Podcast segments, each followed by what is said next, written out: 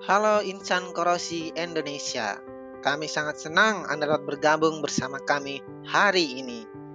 Platform digital ini diharapkan dapat menjadi wadah berbagai pengalaman sesama insan korosi di mana pun Anda berada. Mari bersama kita majukan pengetahuan korosi di Indonesia bersama host Anda Richard Basari dan Sina Sulaiman. Inilah episode kita hari ini.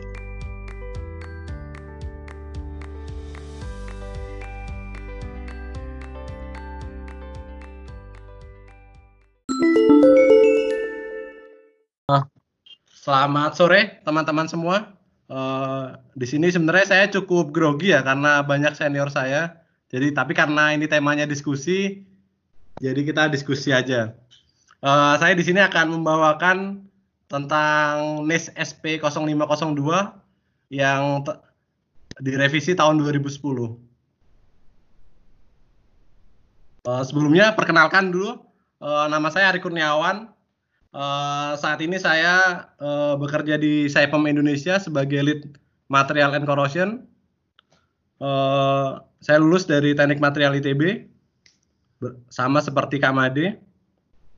Uh, dan saat ini saya uh, megang beberapa sertifikasi dari Indocor, uh, CP Level 1, Corrosion Inspector. Dari NIS ada beberapa. Uh, dan tahun ini saya sudah sudah mengambil CP Level 3 dan tahun sebelumnya CP Level 4 karena terkendala corona, jadi ujiannya terpaksa diundur.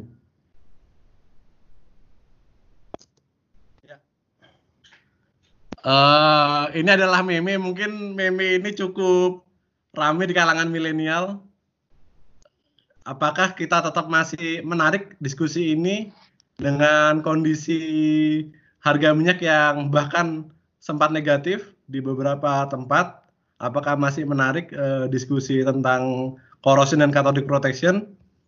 Makanya saya tampilkan meme ini.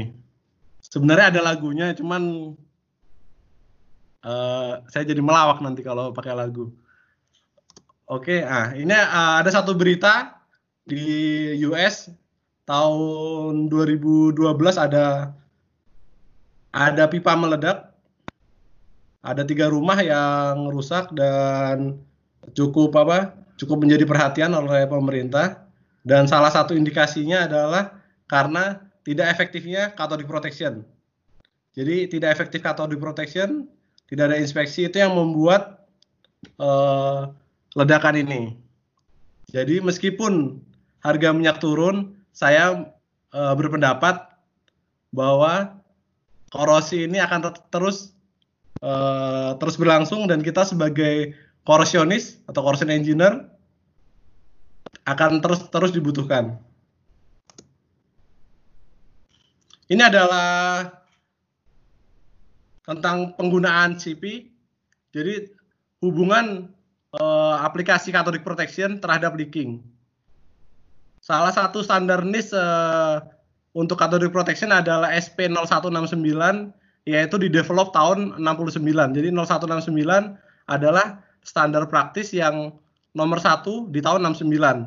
Seperti itu NIS biasanya memberikan kodifikasi untuk uh, untuk standarnya. Meskipun di pertama kali di, di tahun 69 di seluruh dunia cukup jarang digunakan. Mulai ramai digunakan CP itu tahun 84 dan terlihat di sini uh, uh, leakingnya itu sangat berkurang jadi di sini kita tahu bahwa CP adalah salah satu metode corrosion prevention yang sangat efektif untuk external corrosion. Saat ini seperti apa?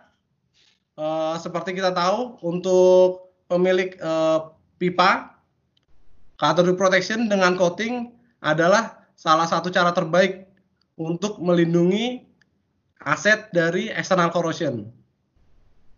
Uh, yang kedua, cathodic protection selalu membutuhkan inspeksi rutin seperti yang disyaratkan di standar dan code. Uh, untuk saat ini saya akan spesifik membahas uh, NES SP 0502 yang mungkin di beberapa operator pipa belum dilaksanakan. Ini adalah SP 0502 tahun 2010. Jadi judulnya adalah Pipeline External Corrosion Direct Assessment Methodology. Kenapa hal ini dikembangkan oleh NIST? Uh, saya baca ketika banyak clicking di NIST yang yang membuat terjadinya beberapa beberapa ledakan pipa yang itu cukup menjadi perhatian. Akhirnya mereka merumuskan ini untuk dijadikan standar. Jadi tahun 2002 dirumuskan standarnya beberapa kali revisi tahun 2008 dan revisi terakhir tahun 2010. Secara umum SP0502 adalah kita melakukan uh, indirect dan direct assessment. Indirect assessment yaitu kita melakukan pengujian. Uh, saya lanjut. Ada empat tahap yaitu pre-assessment, indirect assessment, direct assessment, dan post assessment flowchart untuk uh, pre-assessment. Jadi ketika kita mempunyai corrosion threat atau ada kemungkinan corrosion eksternal pada underground pipeline, kita akan melakukan uh, flowchart seperti ini. Di di section uh, pre-assessment ini, di step pre-assessment ini, kita akan menentukan metode apa dan region mana yang akan kita lakukan assessment. Jadi uh, pre-assessment adalah penentuan metode yang akan kita lakukan. hal yang paling penting ketika di pre-assessment adalah menentukan survei apa yang akan kita lakukan. Biasanya kita melakukan survei itu lebih dari satu karena satu survei tidak akan mencukupi untuk mendapatkan hasil yang kita inginkan bagaimana ketangguhan pipa tersebut terhadap uh, ketahanan terhadap external corrosion. Di tahun 2010 ada satu section yang dihilangkan adalah elektromagnetik. Karena elektromagnetik itu sebenarnya mirip dengan current attenuation.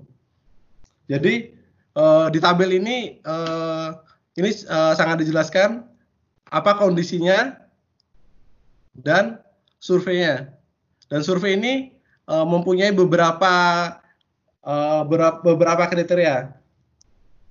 Jadi misal kita mempunyai satu jalur pipa, ada yang terletak di sungai, ada yang paralel dengan HVAC, ada jembatan itu atau ada jalan raya, itu akan mem memerlukan survei masing-masing yang berbeda tergantung kemampuan alat survei tersebut. Ini fase paling penting sebelum melakukan uh, indirect assessment. Jadi ada empat uh, ada empat pengujian. Pertama itu close interval survey. Yang kedua voltage gradient, ACVG dan DCVG. Yang ketiga Pearson, yang keempat current attenuation. Saya akan membahas uh, masing-masing survei ini seperti apa metodenya. Uh, kecuali Pearson, Pearson sekarang udah uh, sangat jarang digunakan. Ini adalah close interval potential survey. Jadi intinya kita melakukan pengujian potensial sepanjang jalur pipa. Biasanya kita uji hanya di satu test point. Dan ini kita lakukan sepanjang jalur pipa. Ini saya sedikit nampang dengan Pak Sulaiman, eh, salah satu maestro CP dan pendiri Indukor Indonesia. Saat ini beliau sedang sakit, kita doakan semoga lekas sehat. Pak, metode uh, current attenuation ini menggunakan uh, menggunakan pipeline current mapper. Jadi intinya sih kita hanya melakukan injek arus di satu titik dan meng dengan menggunakan receiver kita baca ada penurunan arus atau tidak. Jika ada penurunan arus yang cukup signifikan, maka di sana ada kebocoran. Di situ ada anomali. Itu yang kita baca. Terus ada metode DCVG, DCVG menggunakan sistem proteksi katodik sendiri. Ini sama seperti uh, kita melakukan pengukuran beda potensial tapi antara dua titik ini. Ketika ada satu coating defect, maka arus CP yang diperlukan di titik itu akan lebih besar dibandingkan area yang tidak ada coating defect. Sehingga di di tanah akan terdapat perbedaan potensial. Perbedaan potensialnya akan kita kita gunakan alat DCVG namanya untuk mengetahui kerusakan coating di dalam pipa. Uh, yang terakhir adalah ACVG. Uh, eh, ACVG ini sama dengan DCVG, yang berbeda hanyalah injeksi arusnya. DCVG menggunakan arus cathodic, pro cathodic protection atau temporary cathodic protection yaitu DC, sedangkan ACVG menggunakan uh, uh, ACVG A-frame namanya. Biasanya satu alat ACVG dan PCM alat ini itu akan menjadi satu.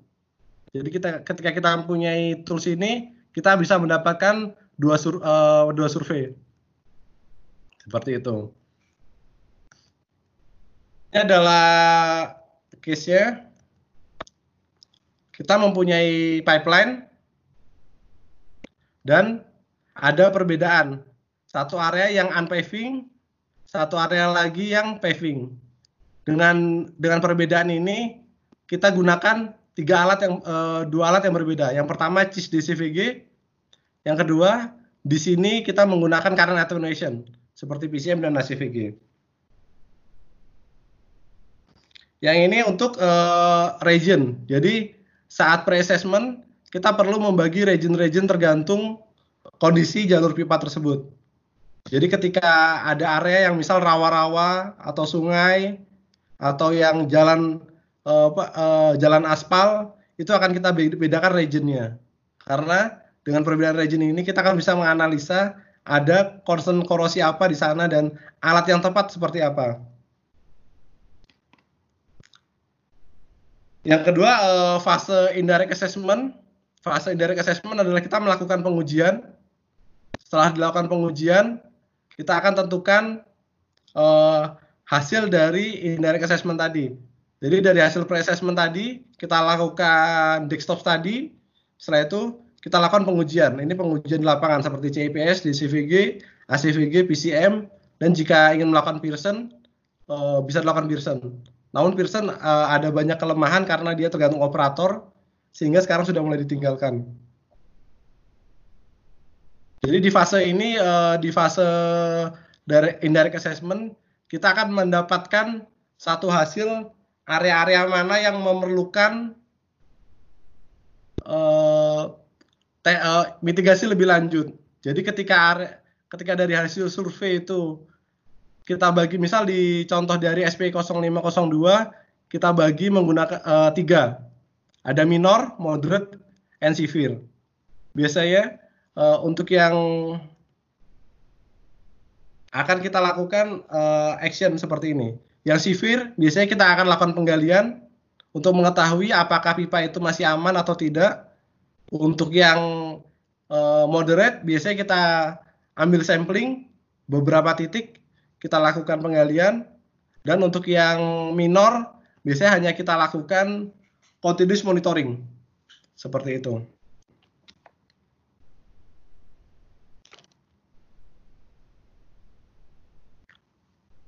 Setelah itu kita akan lakukan direct assessment dari area yang tadi. Kita lakukan direct assessment. Dari direct assessment adalah kita menggali area-area mana yang memerlukan uh, ketika ada satu area yang severe, area yang parah dari hasil indirect assessment, kita lihat bahwa coating defect-nya sangat tinggi, CP-nya tidak terproteksi, maka akan kita lakukan penggalian. Dari penggalian situ kita akan lakukan uh, pengujian seperti kita lihat visualnya coating seperti apa, apakah di sana ada pitting, apakah di sana ada korosi, kita ukur ketebalannya ulang dan kita lakukan uh, itu remaining life uh, calculation seperti itu. Dan ini akan merupakan continuous suatu kegiatan yang continuous. Di sini saya ada satu case study. Case study ini untuk uh, gas pipeline. Dia coatingnya FBE. Sistem proteksinya ICCP. Uh, Impress Current Cathodic Protection. Dan saat saat dilakukan inspeksi usianya itu lima tahun service life-nya dan menurut hasil inspeksi sebelumnya seluruh test point itu terproteksi. Jadi ketika melakukan inspeksi cathodic protection di seluruh titik itu terlihat seperti terproteksi. Dari pipe owner uh, meminta meminta kami untuk melakukan pengujian uh, uh, untuk melakukan inspeksi apakah benar datanya. Uh, ini saya ambil satu grafik saja. Uh, jadi dari hasil inspeksi terkonfirmasi bahwa di titik test point itu terproteksi. Jadi kita lihat semuanya ini adalah kriterianya yang garis hijau, sedangkan garis merah dan biru adalah hasil uh, close interval potential survey. Di sini dilihat semuanya terproteksi. Namun ada satu titik ternyata tidak terproteksi di sini. Dan titik ini tidak dapat dideteksi dengan pengujian rutin di test point. Sehingga test point tadi memberikan seperti false, false positif. Terlihat seperti terproteksi, tapi tidak. Setelah itu, kita lakukan DCVG, dan ternyata ada coating defect di sana.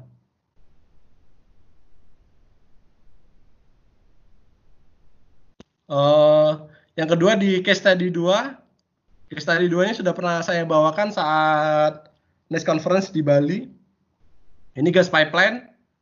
Uh, coatingnya itu dia wrapping type. Sistem proteksi katodiknya SACP. Usianya saat inspeksi 10 tahun. Dan sama seperti case 1 tadi, seluruh pipa terproteksi di test point. Dan ada satu caution di sini bahwa ternyata jalur pipa tersebut dekat dengan pipa lain yang menggunakan sistem ICCP. Di sini jadi satu pertimbangan kami untuk uh, apa untuk saat pre-assessment. Bagaimana hasilnya? Uh, saya ambil satu section saja. Titik yang di sini adalah titik test point. Terlihat bahwa di titik test point terlihat seperti terproteksi. Ini mengkonfirmasi data pengujian sebelumnya bahwa di test point terproteksi. Namun di sini ada satu area yang di tengah-tengahnya tidak terproteksi. Kenapa? Karena ada jalur pipa lain yang menggunakan ICCP. Kami memperkirakan ground bednya di sini. Jadi ada satu area yang harus masuk di sini dan harus keluar di sini. Di dua titik ini kita lakukan pengujian DCVG. Datanya tidak saya tampilkan, tapi ada indikasi coating defect di dua titik ini. Jadi dua titik ini kita lakukan DCVG dan kita gali. Bagaimana hasil penggaliannya? Ternyata kita temukan fitting di sana. Jadi seperti kasus sebelumnya ketika ada interferensi dari ICCP itu ada current pick up yang itu menaikkan nilai proteksi katodik di titik ini menaikkan nilai proteksi katodik dan ada current discharge di titik ini di dua titik yang warna kuning. Nah di titik yang warna kuning ini itu akan menyebabkan korosi dan ternyata itu terkonfirmasi bahwa di titik ini ada korosi dan sudah fitting. Dan ini cukup bahaya sekali untuk pipa kita. Kenapa? Jika kita hanya melakukan pengujian di test point dan di tengah-tengahnya ternyata ada fitting, itu tidak terdeteksi. Kecuali kita melakukan intelligent pigging tentunya.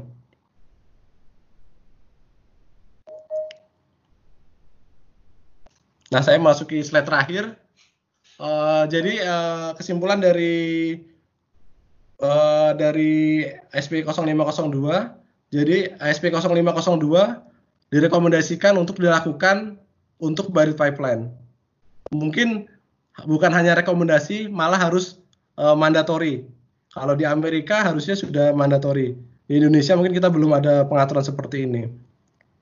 Terus yang kedua, uh, untuk pipeline operator sendiri harus memiliki uh, knowledge yang bagus untuk assessment agar saat mendefine corrosion inspection itu tepat sasaran. Dan yang terakhir dari hasil case study tadi bahwa uh, sis, uh, metode ini telah uh, membuktikan bahwa kita bisa menemukan masalah external corrosion dan kita bisa melakukan mitigasi. Saya kira cukup. Uh, terima kasih untuk waktunya Pak Sina dan teman-teman. Jika ada pertanyaan bisa kita bisa diskusi. Jika tidak, saya kira banyak senior saya di sini. Ada Pak Ahmad Muntohar, ada Pak Teddy tadi di sini saya lihat. Mungkin kita bisa diskusi bersama. Terima kasih Pak Sinar. Uh, ya. Uh, ya, terima kasih Pak Sari. Terima kasih uh, mungkin uh, mungkin saya mau ngingetin juga buat teman-teman yang, teman-teman yang di sini di sini untuk mengisi, untuk mengisi uh, daftar absen ya. Uh, daftar absen ya.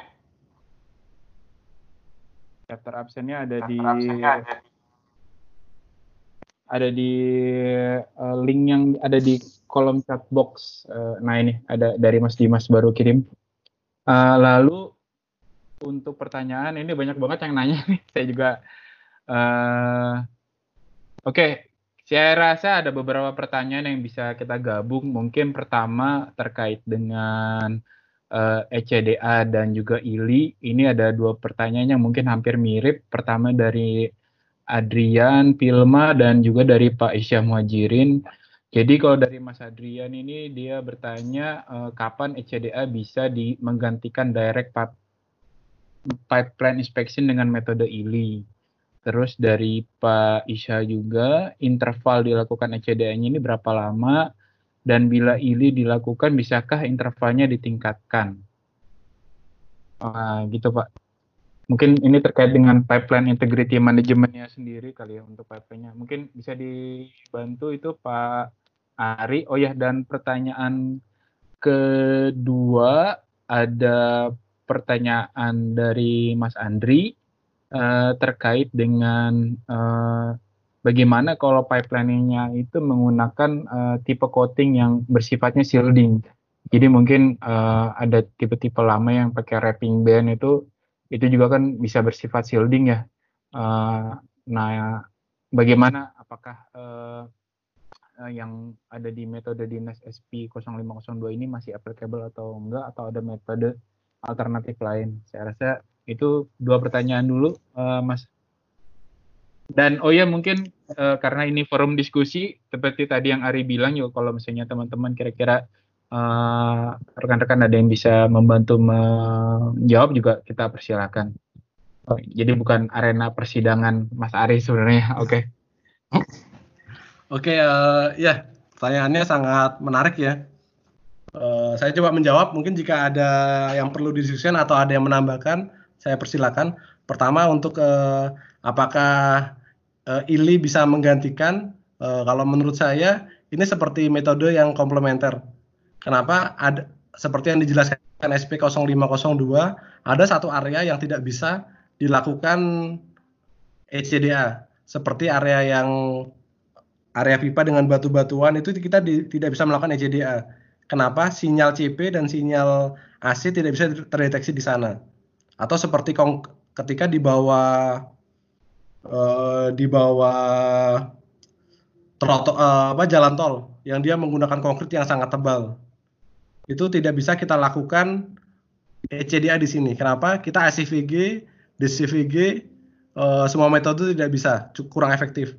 Sehingga di, di titik ini kita bisa menggunakan ILI sebagai data. Kalau misalnya apa namanya? Uh, mungkin di data ini kita bisa melihat ada external corrosion di sana. Itu bisa dijadikan indikasi seperti itu. Uh, yang kedua, apakah dengan metode ini akan merubah frekuensi?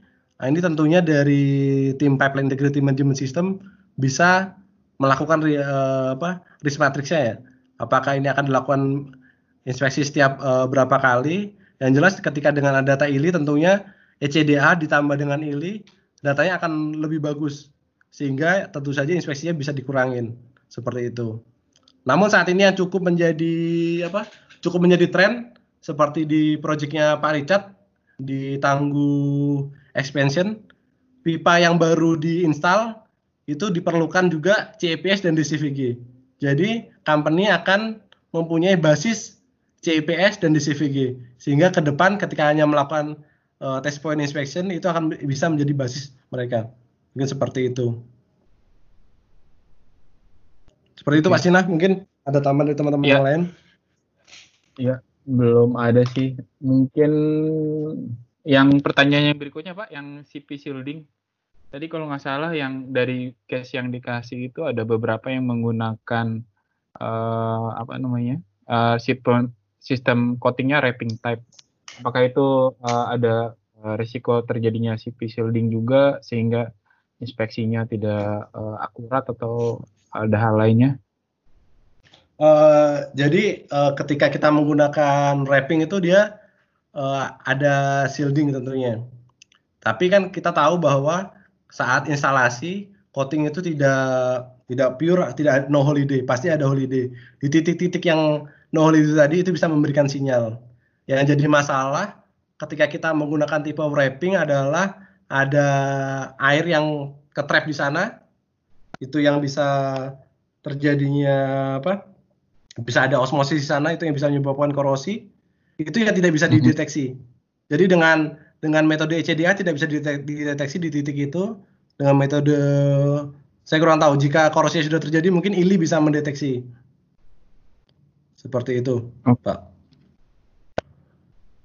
oke oke uh, Mas Hari mungkin kita masuk ke pertanyaan berikutnya uh, ada pertanyaan dari Pak Zamri Rahmat tadi terkait dengan uh, slide nomor 15 dan nomor 16 itu kan uh, si pipeline-nya itu kan dibagi region-region tuh. Nah, uh, referensinya apa nih untuk kita menentukan region uh, region 1 2 3 4-nya?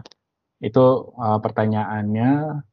Terus dari Pak Kukuh ada di mana efek strike current uh, dalam kriteria corrosivity apa mungkin bisa dijelaskan uh, metode apa yang cocok itu pak oke okay. Ah. Jadi untuk yang. Da, ditampilkan lagi aja nggak apa-apa yang tadi nomor iya. 15.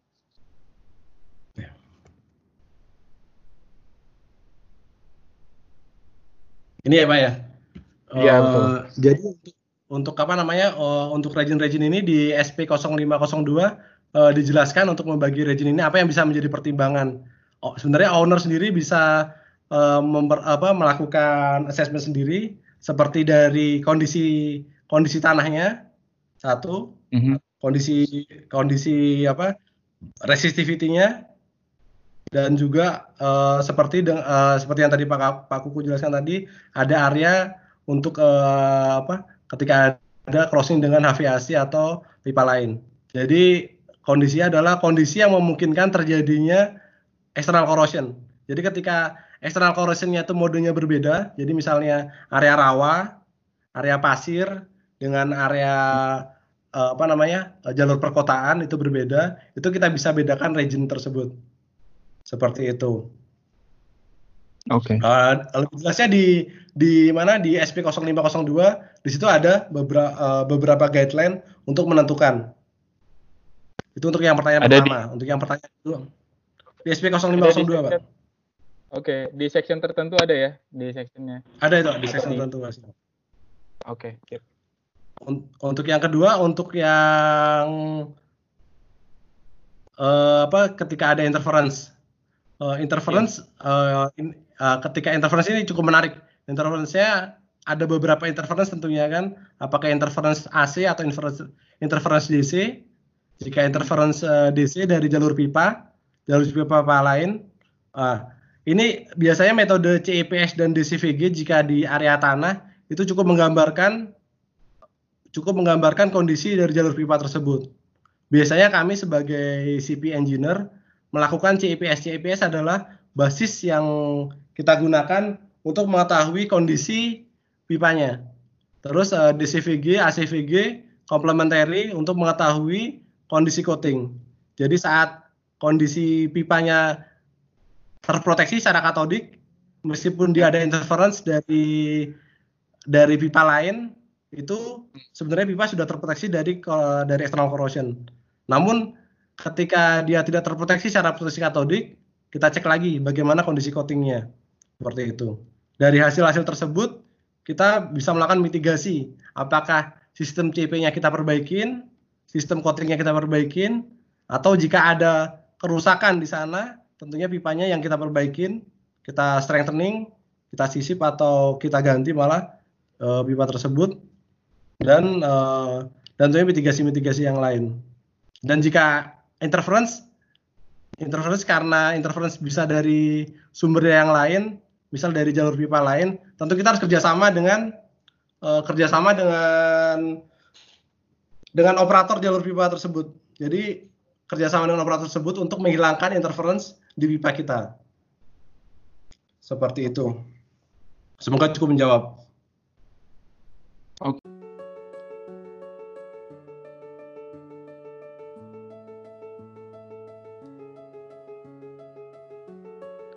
Demikianlah episode kita pada hari ini. Semoga bermanfaat. Silahkan mengirimkan saran, kritik, dan ide Anda ke link grup kami at Korosi Indonesia. Pada kesempatan ini juga, mari kita dukung pemerintah Indonesia dalam mengatasi pandemi COVID-19 coronavirus. Mari kita dukung pemerintah dalam kampanye social distance, menjaga jarak dengan orang lain minimal 1 meter, mengurangi segala pertemuan yang tidak penting, lalu mencuci tangan kita dengan sabun atau hand sanitizer selama 20 detik, menutup mulut dengan siku ketika kita batuk, tidak menyentuh mata, telinga, dan hidung kita, menjaga imunitas tubuh dengan makanan bergizi, istirahat yang cukup, dan berolahraga, dan yang terpenting, segeralah ke dokter jika merasa demam tinggi, batuk, dan kesulitan bernapas. Semoga bangsa Indonesia dapat melewati pandemi ini dan kita semua diberi kesehatan oleh Tuhan Yang Maha Kuasa. Saya Richard Basari dan wakil rekan sana Sina Sulaiman. Sampai jumpa lagi di episode yang akan datang.